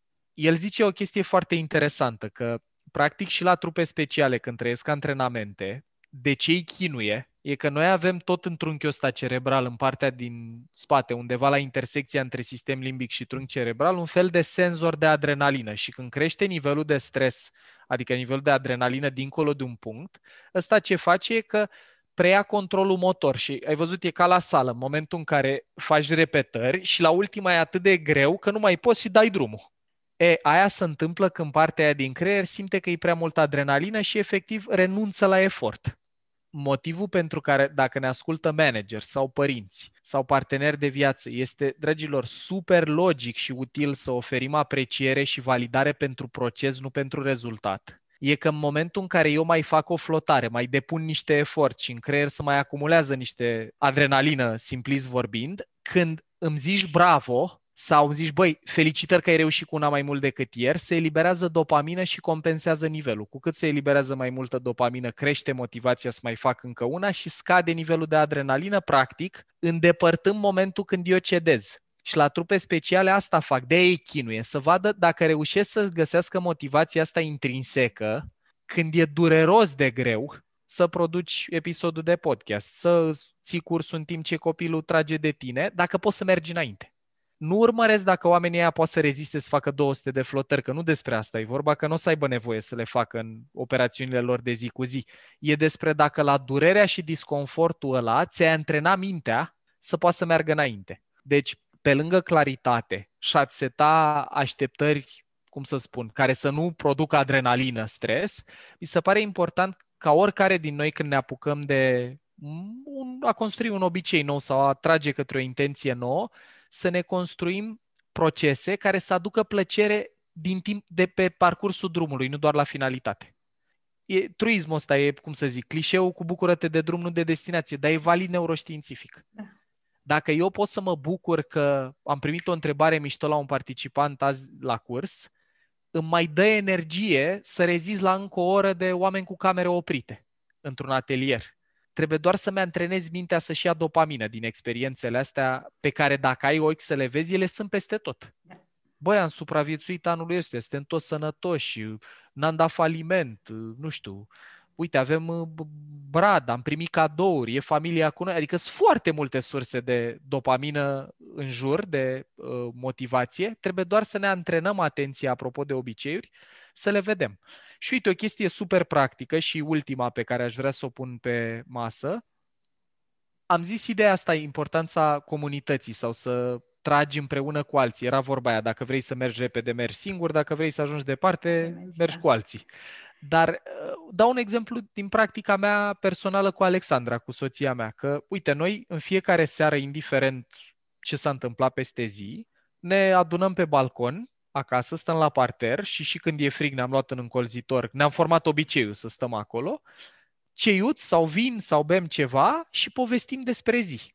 Dar povestit ăsta despre zi e cu precădere și ne și ajutăm unul pe altul din întrebări, băi, ok, ce ai înțeles din chestia asta? Și ce e important pentru tine? Și, nu știu, când avem o zi proastă, mutăm focusul celuilalt, ok, și s-a întâmplat și ceva bun, e altă viață când o faci împreună cu cineva, pentru că e și multă plăcere din interacțiune și e și ceva mult mai sănătos și de calitate decât să ne uităm împreună la un film sau la televizor, la mai știu eu ce. Nu zic că astea nu merită, că le facem mm-hmm. și pe astea. Dar să ai un moment din ăsta în care efectiv schimbi idei despre ce e important pentru tine cu cineva care nu te judecă, te ascultă uh-huh. și dacă mai poate să aibă și pasiuni comune e brici, poate să facă o mare diferență în practică pentru că tot reîntărește autostrăzile alea noi pe care vrei să le construiești și, și nu simți că depui efort. Nu e cum trebuie să stai singur. Eu acum mai lucrez un pic la asta, că mi-am promis că azi lucrez o oră. E foarte natural. Deci asta dacă e disponibilă celor care ne ajută, că e cu un prieten, că e cu o soră, uh-huh. cu un mhm. frate, cu un partener de viață, nu contează. Mi se pare foarte, foarte important apropo de ce poți să faci în echipă. Mhm. Celelalte, cu claritatea intenției, cu a te bucura de proces, sunt individuale. Da, și ai nevoie de amândouă. Exact energia asta se creează um, și în exercițiul de care îți spuneam, dar nu mai știu dacă era înainte de înregistrare sau după ce am apăsat pe record, în 100 de zile de recunoștință pe mhm. care îl facem pe grup, pentru că de foarte multe ori se întâmplă ca oamenii să zică, oh my God, azi a fost așa o zi nasoală, deci nu vine să găsesc nimic, știi? Dar când vezi că toți vezi, au zis... Exact Exact, exact, și exact. alte ori, nu știu, primești un emoticon din ăla cu îmbrățișare, cu hai că poți, da, știu, e nasol, dar trece și asta, știi, și se creează da. energia da. asta și mai fac uh, lucrul ăsta la workshop-ul ăsta de final de an, unde vorbim și despre uh, intenții sau obiective și facem și vision board și trecem prin toate astea, oamenii pleacă și cu niște idei despre care sunt obiceiurile alea mărunte, zilnice, care ar putea să-i sprijine în, în procesul ăsta de a-și atinge rezultatele, la final își aleg câte un buddy uh-huh. cu care să, să țină legătura, cumva au și experiența asta comună și da. au libertatea să își stabilească frecvența cu care, nu știu, pe WhatsApp, pe cumva, în orice formă, să ia legătura și să se țină cumva accountable, responsabil în, da procesul E o ăsta. carte foarte mișto, exact în linie cu ce spui, se cheamă The Social Neuroscience of Education. Și e scrisă de un tip pe care îl cheamă Luis Cozolino, foarte fain autorul ăsta, din păcate nu prea are cărți audio, sunt Kindle, sunt, sunt de citit toate și eu n-am foarte mult timp pentru asta, dar ce am citit și mi s-a părut super valid, logic și frumos, e că el spune că învățarea în general e un proces social. Adică dacă te uiți la cum învață mamiferele, învață în general împreună, în experimente de da. grup, în care eu te atac pe tine, tu mă răpui pe mine, eu învăț o schemă nouă, mergem împreună să vânăm și așa mai departe. Și în cazul oamenilor, ca să ajung și la specia noastră concret, păi școala și traiul în general, sute de mii de ani, a fost comunitar. Adică noi avem școală în care fiecare copil e pentru el, în esență, de niște zeci de ani. În rest, noi avem o problemă în satul ăsta și învățatul satului, elderul, omul în vârstă, strângea copiii în piață, în agora și zicea, bă, vin tigrii la noapte, ce facem? Și unul venea cu o idee, am putea încerca așa, altul gândire critică, păi Mhm. nu merge, că tigru poate să sară peste asta, dar am eu o idee. Și asta e condiția optimă pentru ca mintea noastră Mhm. să poată să învețe ceva nou. Și el chiar sintetizează asta. Trebuie să fie low stress environment, adică un mediu în care să te simți fundamental safe ca să Safe. poți să înveți, nu zero stress, low stress. Adică niște Mhm. stres e foarte sănătos pentru învățare. Dopamina aia, chiar și cortizolul sunt utile. Doi, era context social, deci grup. Și trei, era învățare, e util să fie structurată într-un narativ. Și de asta zic clarificarea personală de la început. De ce vrei să faci asta?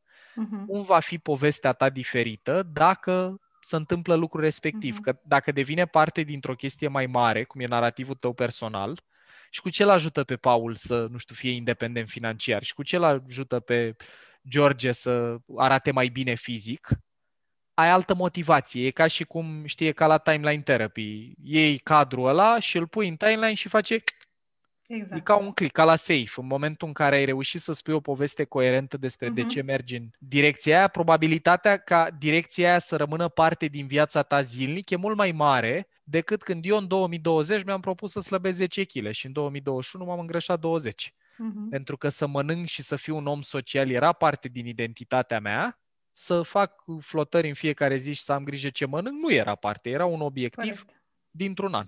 Corect. În timp ce povesteai, mi-am adus aminte că eu am avut prima experiență din asta de învățare de grup, de care să meargă în școală, nu cred că am avut, în facultate. Proful cu care făceam seminariile de marketing ne-a pus să lucrăm la un proiect, era cu mărci de lux, noi am avut Louis Vuitton, am Oh. vorbit, adică știu și despre ce a fost, Ok, știi? S-a lipit bine. Uh, da, și ni s-a părut așa fascinating, oh my god, știi? Sigur că ne-am și Da. prostit pe lângă și am pierdut și, și vremea. Um, și am observat că acum de când are început școala și copiii sunt uh, acasă, că se întâmplă periodic ca Alex să-mi propună să se conecteze pe WebEx sau pe Zoom cu câte un coleg și să lucreze împreună. Și prima dată l-am lăsat, Mhm. da, mami, du-te și lucrați. A fost uh, un fail parțial, că Așa. după vreo două ore l-am întrebat de sănătate și doar ce se apucaseră să, De să lucru, scrie. ok. Dar asta a generat apoi spațiu pentru conversație despre cum facem să funcționeze chestia asta. Eu sunt de acord să vă vedeți și să lucrați împreună, dar cum o facem, ce limite ne trebuie Mhm. ca să, ca să funcționeze și e fain. Adică aici am fost mândră de mine că n-am zis nu din start, Top, deși exact. Super fain. recunosc că motivul a fost unul. Dacă el era pe Zoom cu colegii, eu aveam liniște, dar Un pic de... Păi, ei, asta e toată lumea a interesant, ieșit uh, câștigată. câștigată, la da. da. finalul Și e zilei. interesant să vezi că elefantul nostru mereu are o miză sănătoasă acolo. El stătea pe Zoom și s-a apucat după două ore de treabă pentru că aveau nevoie să socializeze. Tu ai fost confortabilă ca el să socializeze două ore, Da. că aveai și tu nevoie de un pic de liniște. Deci, E adevărat. Pe de altă parte, la finalul celor două ore, când s-a deconectat de acolo de la ecran, am avut uh, Da. niște meciuri și niște lucruri de reglat și de reconectat la realitatea asta, știi? în care, uh, cu care ne distrăm acum, da. Da, e, e un challenge, da, vorba aia. Încercăm orice, numai să, să reușim să facem cumva să ne fie tuturor bine, că perioada asta, cel puțin pentru cine a avut copii, eu cred că pentru toți a fost dificil într-un fel sau Da, altul, da, pentru părinți. și dar practic, pentru da, oamenii care au avut și copii acasă în perioada asta e... No, tot mai am niște neuroni cu care ies din Next level, experiența asta, da. deci e... Asta e super, E exact. motiv de Apropo de, mândrie, recunoștință, exact. Da, băi, râdem, glumim, dar eu mi-am pus pe Vision Board la începutul anului trecut, când habar n-aveam ce ne așteaptă, cuvântul mândrie, era Pride. Ia uite. Și mi-am dat seama că, uite, la finalul anului, pe lângă tot ce am reușit, că în afară de 5 tere care nu s-a materializat, uh, more or less Toate le-am la făcut anul, pe da. toate, chiar l-am pus înapoi. E acolo Așa, pentru foarte 2021, nu mă las. Uh, chiar dacă poate nu s-au întâmplat așa cum mi-am imaginat eu, sunt realizate și da, uite, vine sentimentul ăsta de mândrie cumva tocmai din faptul că, deși a fost greu și am avut câteva perioade super aiurea și, și grele și challenging, am reușit. Așa că... Și satisfacție e cu atât mai mare și și Da. resursă pentru viitor asta, că dacă ai Da. putut să-ți demonstrezi asta în anul ăsta, când devine greu, băi, vezi că ai mai făcut asta odată. Amintirea aia emoțională rămâne. Mai am trei întrebări pentru tine, care nu Drag. sunt neapărat despre subiect, dar vreau să te întreb dacă e ceva ce ai fi vrut să te întrebi și n-am apucat. Oh, Pe la tema ce asta. răspartă sunt eu. Cred că am adresat tot ce era important.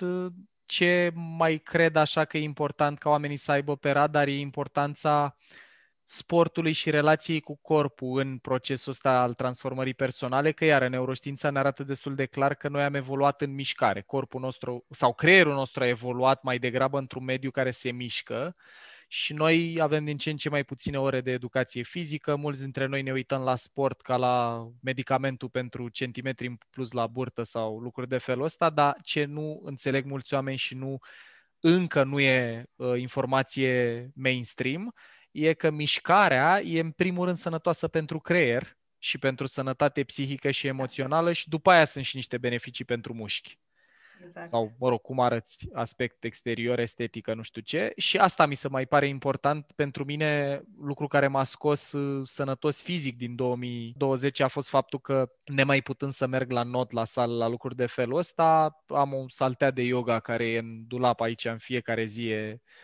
Azi am avut uh, pe cineva care ne-a ajutat cu curățenia și a luat-o, dar în general era aici, chiar lângă mine, la birou. Și doi, uh, mi-am populat mediul cu lucruri care să-mi aduc aminte să fac sport. Am și la birou niște haine de mers la alergat după ce termin treaba, adică relația asta cu corpul și cu mișcarea sunt cercetări care arată că între antidepresive și mișcare efectul e identic, doar că e fără chimicale. Dacă iei uh-huh. medicamente pentru depresie, respectiv te miști în fiecare zi, efectul e identic în termen de îmbunătățire a stării psihice și emoționale, doar că unul nu are efecte adverse. True. Asta ar fi singurul lucru pe care simt să-l zic și cred tare în el și îl zic peste tot unde pot, asta cu sportul.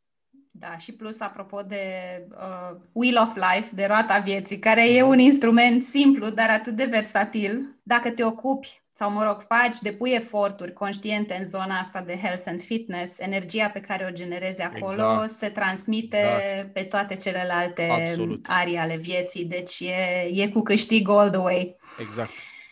Dacă ar fi Asta e ultima grea, bine? Yeah. Așa. Dacă ar fi să te uiți tu la toată experiența ta, ce ai lucrat cu tine, ce ai lucrat cu clienții și presar și un pic de neuroscience, că și neuroscience-ul ăsta, pe măsură ce avansează și tehnologia, și apropo de Andrew Huberman, în fiecare zi mai afli câte ceva da. nou despre da. creier și despre... Și unele contrazic ce ai aflat cu o zi exact, în urmă și frustrant, exact. da, da. Uite, eu simt nevoia de un pic de stabilitate și de mhm. common sense, cum zice Dale Carnegie, și te-aș întreba care ar fi trei sfaturi evergreen pe da. care ai vrea să le transmiți celor care ne ascultă? Care să le facă viața mai bună, pe ansamblu. Da. Sinteză rapidă, trei iar zic asta, cunoaște-te pe tine, investește timp, energie, resurse, orice e nevoie ca să te înțelegi mai bine, pentru că noi ne naștem fără manual de utilizare. Suntem cea mai complexă vietate de pe planeta asta, cel puțin, până una alta și nu avem manual. Și fiecare dintre noi, pe lângă setările din fabrică, adică cum funcționează creierul, avem și particularități, personalitate, valori și așa da. mai departe. Ăsta e unul. Doi, este mișcă-te și fă sport mișcare fizică cât să poate de mult, sport plus somn. De fapt, mișcă-te și dormi, astea ar fi super importante, nu intru în cât de importante sunt, avem episod și Mind Architect despre somn, cărți și așa mai departe. Și a treia, care cred că la urma urmei s-ar putea să fie chiar cea mai importantă, este încercați, dragilor, indiferent ce context de viață aveți, să nu pierdeți focusul de pe relații.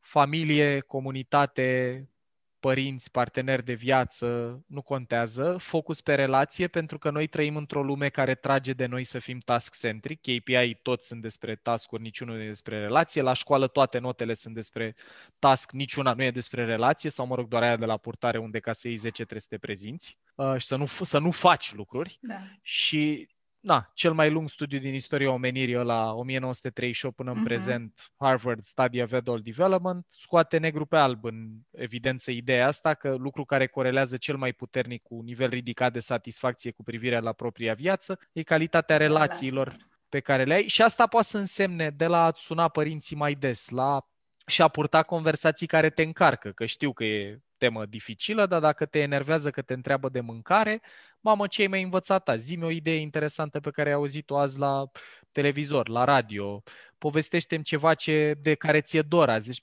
ține doar de creativitatea noastră să facem uh-huh. conversațiile alea interesante, până la, că tot s-a întâmplat mult în 2020 în jurul meu asta, să te muți într-un oraș sau într-un cartier care să-ți dea sentimentul de comunitate mult mai puternic. Alexandra și cu mine contemplăm intens mutatul la Brașov, din rațiunea asta. Nu cred că e posibil în contextul în care trăim noi acum cu toate lucrurile pe care le avem uh, pe masă, dar e o preocupare. Și astea, astea ar fi, deci cunoaștere de sine, sport plus somn, pe care le-aș și pune relații. la pachet și focus pe relații, eu cred că n-ai, sunt investiții unde n-ai cum să dai greș. Așa cred și eu. Dacă ne-am asumat doza asta de curaj de a nu fugi de noi și de gândurile noastre, deja, vorba ta, am începe să scriem și... manualul utilizatorului, așa, pagină cu pagină, instrucțiune cu instrucțiune. Exact. Și, Cris, mai vreau să zic o idee aici, că nu cred că trebuie să aleagă neapărat drumul tradițional. Adică eu nu vorbesc despre training, coaching. Dacă te ajută să te cunoști pe tine, cum e cazul unui verișor de e-mail, să se ducă trei luni în Tenerife, să stea acolo, că n-are copii, n-are... Și vreau, bă, vreau să fiu singur cu mine, să văd ce apare. Foarte bine, frate. Adică nu trebuie să fie căile bătătorite, mega marketate, astea unde unii oameni probabil că au aversiune, mă particular bărbații, bă, mă lași cu ce ai învățat, iar încep cu ce ai învățat la cursurile alea, că aud des uh, chestia asta de la cliente care spun, băi, încerc să vorbesc cu el despre atașament, despre așa și nu vrea. Nici o problemă, că Jung a zis asta la 1800, fiecare client are limbajul lui. Adică dacă cunoaștere de sine pentru cineva înseamnă că citești o grămadă de cărți, distilează ideile, le aplică propria persoană în plimbări nocturne, foarte bine. Pentru altcineva poate să însemne că trăiește experiențe, unde reflectează asupra lor. Altcineva că face teste psihometrice, la altcineva că merge la coaching la terapie, la altcineva ce face un mix între ele. Nu contează care e drumul, intenția cumva, traiectoria asta de a căuta să înțelegi ce e important pentru tine, ce e negociabil, uh-huh. ce mhm. nu e negociabil, ce te-a ajutat în trecut și îți face probleme da. în prezent, ce ar trebui să cultivi să te ajute mai mult de aici încolo, zona asta. Două recomandări îmi vin acum în minte în completare, așa că și eu sunt șoricel de bibliotecă. Uh, e cartea lui Jay Shetty, Think Like a Monk. Uh, în care el povestește foarte fain despre cum poți aduce toate uh, lucrurile pe care le-a învățat el în cei trei ani, parcă, de, uh, de stat într-o mănăstire, de călugărie, okay.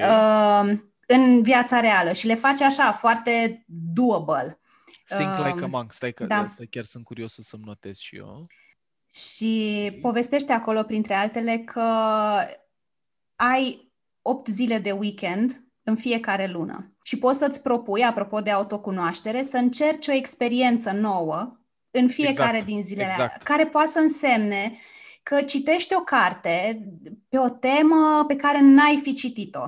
Exact. Că te, acum mă rog, nu te duci la restaurant, dar așa ca idee, te duci, da, te duci la un restaurant cu un specific pe care l-ai evitat. L-ai mai testat. Exact. Dar te duci cumva cu acest awareness, cu prezența asta și te întrebi, băi, mi-a plăcut, dacă mi-a plăcut, de ce mi-a plăcut? Aș vrea să exact. repet, de ce aș vrea să repet? Nu mi-a plăcut, de ce nu mi-a plăcut?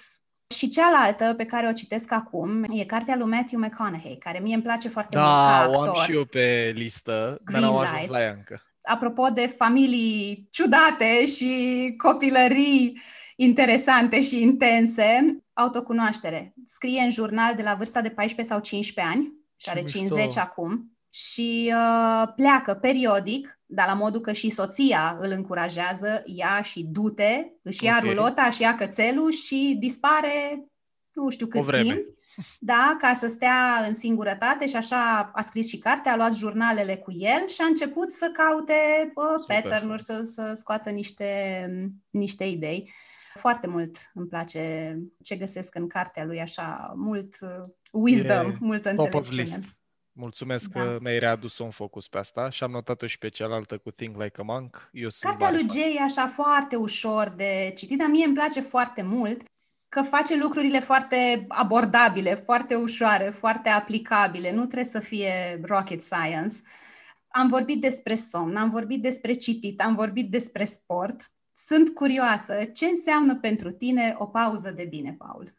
Uite, fix o conversație cum e cea pe care am purtat-o noi. E o pauză de bine, cu ceiuți, cu atmosferă plăcută, cu luminițe. Pentru mine, pauzele de bine sunt în general lucrurile care îmi dau energie, care nu sunt standard. Am observat că așa pe ansamblu cel mai mult îmi iau energie din interacțiuni, deci la mine pauzele de bine sunt plimbări sau conversații cu prieteni.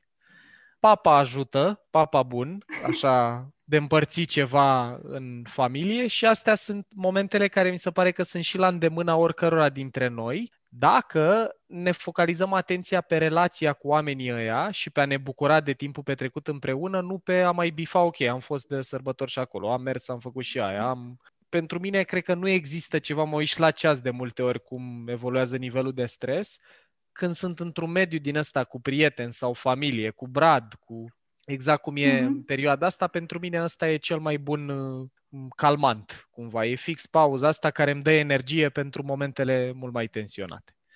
Deci îți mulțumesc că mi-ai oferit una, este tare mult. Eu mulțumesc și eu. Și eu mi-au energie de aici, chiar dacă eu sunt mai degrabă introvertă decât uh, extrovertă, cu oamenii cu care am chimie pot să stau la povești, nicio problemă, și pe cameră și fără cameră, n-am, n-am treabă, dar într-adevăr în contexte din astea, gen prezentări cu sute de oameni, uh, multă mhm. agitație mm. și în pauze, când toată lumea vine la tine. Nu, nu, nu așa. După aia, după aia am nevoie să mă retrag și vreau liniște, nu mai vreau să văd pe nimeni măcar o jumătate de oră cât să îmi refac uh, nivelul de energie. Mie îmi place compania mea, am învățat să-mi placă să stau cu mine și prețuiesc asta. De asta, mă rog, mai puțin în perioada asta a sărbătorilor, când somnul a fost mai important, dar în rest mă trezesc înaintea copiilor pentru că e singurul moment în care pot tu să am tine. Uh, da. garantat uh, timpul ăsta pentru mine. Unde te găsim? Unde găsim podcastul? Cum dă lumea uh, de tine? Păi Eu o să pun mine... și în show notes uh, Perfect. detalii. Dar pe mine și mă găsesc oamenii dacă îmi caută numele ori Facebook, ori Instagram, ori paulolteanu.ro, acolo e headquarters-ul pentru training și coaching. Uh, și Mind Architect, care e mult mai mult decât strict ce fac eu, mindarchitect.ro, mai ales, dragilor, din martie încolo, dacă aruncați un ochi, mă voi Hai, bucura. Zine, o să zine, trăiesc zine. niște dopamină. zine uh, de abonament. E, asta e. Nu e strict de abonament, e că din uh, martie o să lansăm o platformă mult mai amplă decât e strict podcastul curent, pe care unii din ascultători poate îl știu. Uh, și mă bucură tare chestia asta pentru că e, sunt niște zeci de ore de conversații similare cu a noastră distilate acolo și mă simt ca la naștere. Nu știu cum e să naști, dar de cât timp ne gândim și muncim la proiectul ăsta și platformă și grafică și înregistrări și tot, în martie va ieși din cuptorul sufletului nostru și al echipei care ne-a ajutat la dezvoltare și o să avem uh, un prim copiluț ca echipă și anume mindarchitect.ro, platforma cu recenzii de carte, sesiuni de terapie înregistrate și comentate. Sunt o grămadă de chestii faine pe acolo, de aia zic. Dacă aveți timp și nu uitați asta până în ne vedem acolo țineți aproape și oricum o să dau share în momentul în care dați Îmbrățișeri cu deci, oxitocină. Îți mulțumesc, așa, așa. Maxim. Paul, îți mulțumesc mult pentru... Maxim, drag. Noi am vorbit cât un podcast înainte, am și înregistrat un episod zdravă, în mă tot uit la ceas, dar uh, eu am învățat că în comunitatea mea episoadele mai lungi se împart așa pe bucățele, astăzi Foarte ascultăm frumos. un pic, mulțumesc. mâine ascultăm un pic și sunt convinsă că um, va fi un episod cu multă valoare pentru oameni, mai ales în contextul ăsta de început de an și îți mulțumesc și sunt recunoscătoare pentru generozitate. Mult, mult și Mult pentru drag. luminițele din spatele tău, care pentru ochiul meu uh, au fost așa o, o încântare. Mult Mulțumesc. Mulțumesc! Așteptăm vești despre milionul de downloaduri și uh, despre platforma pe care o lansați voi în martie și care sunt convinsă că va fi ceva foarte, foarte, foarte fain. Mulțumesc Mersi frumos! Pa! Ăsta a fost primul episod de Pauza de Bine din 2021. Am început într-un mare fel cu un episod lung și plin de juicy stuff. Sper că te vei întoarce la bucățile de conversație cu care ai rezonat și să îți notezi și să pui în practică cât mai curând acele lucruri care simți că ar putea să facă o diferență, să te mute cât mai aproape, cu pași mici, și siguri, da? repetiție, nu intensitate, către rezultatele pe care tu vrei să le vezi realizate în acest an. Invitația mea rămâne valabilă. Dacă ți-a plăcut acest episod, dacă simți că ți-ai luat valoare din el, dă share în social media, dăm tag mie, dă tag lui Paul, să putem să ne bucurăm împreună cu tine. Spune-ne ce ți-ai luat valoros din episod, dă de veste prietenilor tăi, să le aduci și lor un pic de inspirație la început de an. Îți mulțumesc dacă alegi să lași review, rating, să dai subscribe pe ce aplicație asculți tu podcastul. Algoritmilor le place să vadă că e valoros pentru tine conținutul respectiv. Nu uita că data viitoare nu e peste două joi, ne auzim joia viitoare, vom vorbi tot despre lucruri care să te ajute să te așezi cu înțelepciune, cu deschidere, într-un mod curios, curajos, într-un 2021, uh, din care să reușești să scoți ce e mai bun. Până data viitoare, îți doresc să-ți fie bine! Pauza de bine.